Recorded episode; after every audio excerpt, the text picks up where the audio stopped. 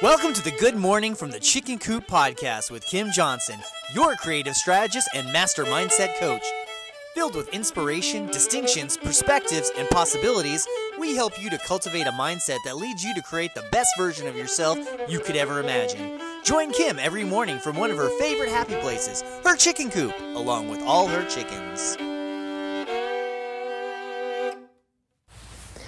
Hey, everybody, good morning from the chicken coop.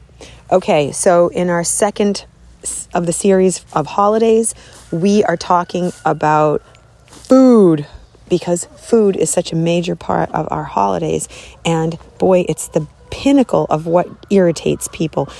So, funny story I grew up in a house that always had very traditional uh, Thanksgiving food, but the food was always a very big stressed point for my mother because creating the food nothing ever came out on time and her and my father the the only fights that I really ha- saw them have around the holidays had to do with the food and the fact that nothing came out on time. And my mother would be incapable of getting the turkey to come out at the same time as all the vegetables. And my father would be waiting and the turkey would not be done. And my father's like, How come we don't have the turkey? Where's the turkey? Where's the turkey? And he kept getting more and more frustrated with the fact that there was no turkey happening. And it was it was a very, very uncomfortable situation for my mother. And as an adult woman now, I understand how hard it is to plan all that. And it, it, is not fun. Food we spend hours and hours and hours and hours preparing the food and it's done in 10 minutes 15 minutes and then boom you're, you, everybody's gone. So there's a big um, effort and um, depending upon how you capture reward it could be a little reward. It could be very rewarding just to watch everybody eat it but it still can be very frustrating.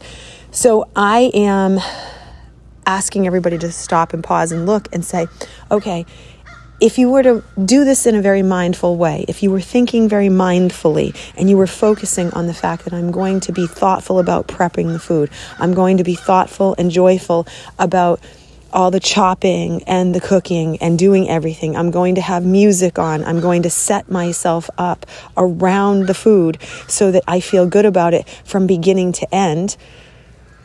It could possibly be wildly different. So there's there's a very uh, profound thing that you can learn in doing the mundane tasks. And mundane tasks are something that's most people, you know, don't want to do it because they're like, oh, this is so stupid, it's so trivial, it's mundane. But in the mundane, you find mindfulness. In the mundane, you find peace. In the mundane, you're just doing them and your brain can rest, your hands are working, you're expending energy, and there's greatness in it, but you have to look for it. So for me, whether it's cooking or I'm never really cooking, let's be honest about that. Although I do do Thanksgiving if I have to um, have it at my house, I do do that, but I follow cookbooks and I follow this exact strategy that I'm telling you all about. I have the music on, I read the recipe 75 times. I make sure I'm very focused and intentional. I do one thing at a time. I'm not scrambling, and it does take me a lot longer than most people, but I make it something that is more of a mindfulness practice for me than anything. And by the time I'm done, I can feel completely satisfied because I, I actually created peace in my head and I didn't allow myself to lose my, my mind in the process. So, you can try that because it definitely works. And also, the other thing about food, besides the preparation, besides all of that, is there are two big things. One, don't look for compliments, okay? Be proud of yourself. Don't look for compliments. And this is my weakest point when it comes to this stuff because I'm not good at cooking. So when I cook, I expect my husband to like ring bells, jump up and down, tell me how awesome it is. And it's ridiculous. And I know that, okay? And if he listens to this, he'll laugh because he knows. I, I, mean, I know, I know that I want that. I'm like the gold star girl. I want the gold stars for the food. But don't expect them because then you'll be disappointed if you don't get them. And then it's just something else to carry over and ruin the day. So, no expectations.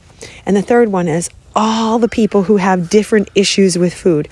So it is imperative that ahead of time you make a list of everybody that's going to be with you and you write down if they have any food allergies, food challenges, can't have something, don't like something, whatever it is, and then ask everybody that's going to be at your dinner what is their favorite thing? What is their favorite dish? What is it that they look forward to?